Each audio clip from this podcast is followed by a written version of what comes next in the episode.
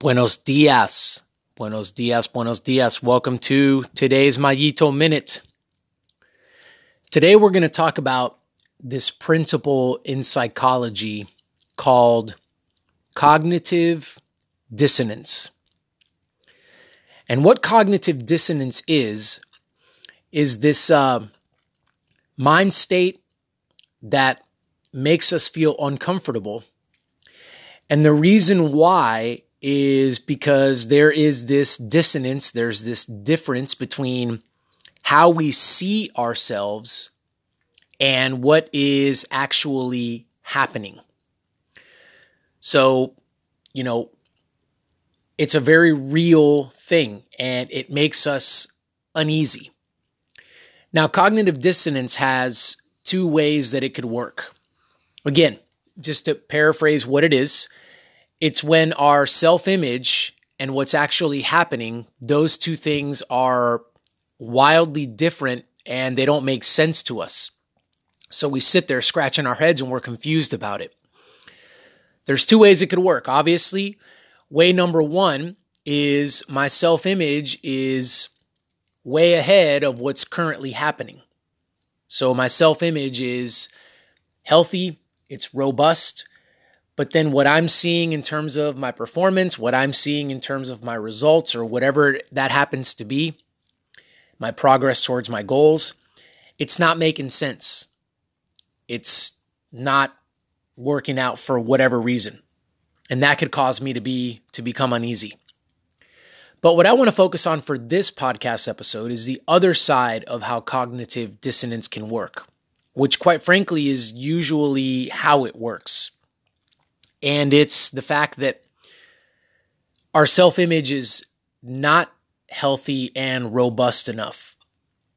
And then as we continue to put in the work, as we continue to plug into our process, as we continue to make progress, all of a sudden we arrive at this place where we perform at a certain level and we almost can't accept it it, it doesn't seem real to us. It doesn't jive with us. It makes us feel uncomfortable. It makes us feel uneasy. Now, why is that? The answer is because we neglected to do work on our self image. You see, folks, we, we should always stay ahead of ourselves.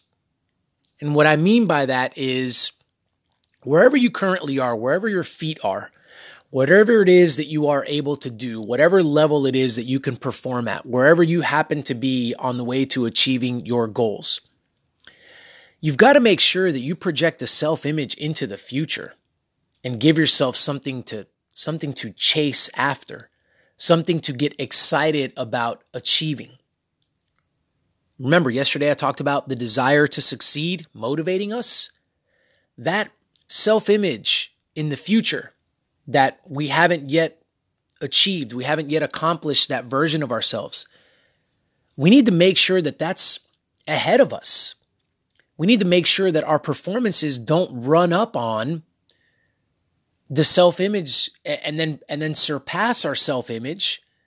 So then all of a sudden I look, I know that this is going to sound weird, but maybe some of you have experienced this all of a sudden you achieve something, you perform at a certain level, and then you become surprised that you were able to do that. That's the number one kind of giveaway, I guess, or, you know, clue that our self image wasn't healthy enough. But then what happens as a result of that is we begin to question that particular performance. Am I a one hit wonder? Did I get lucky?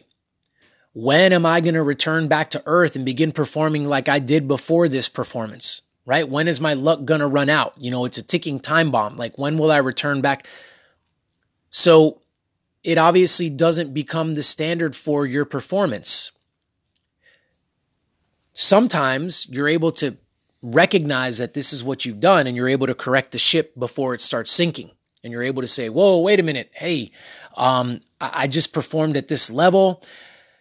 I wasn't ready to mentally, like I wasn't ready to accept this, but now that I'm here, I need to be careful. I need to quickly reconstruct my self-image and then and then cast my self-image to a future self, right? A future version of myself because if not, I know that I'm not going to uphold this level of performance consistently and I'm going to sink back to whatever my self-image is.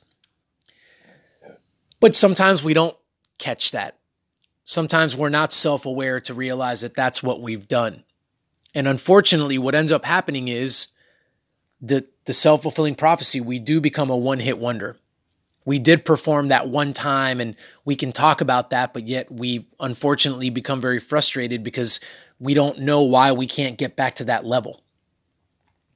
So, what I'm proposing is to make sure that we do the work on our self image and just check in every once in a while with our self image and say, is it far enough up the road to where I don't all of a sudden perform at a level that surpasses my self image?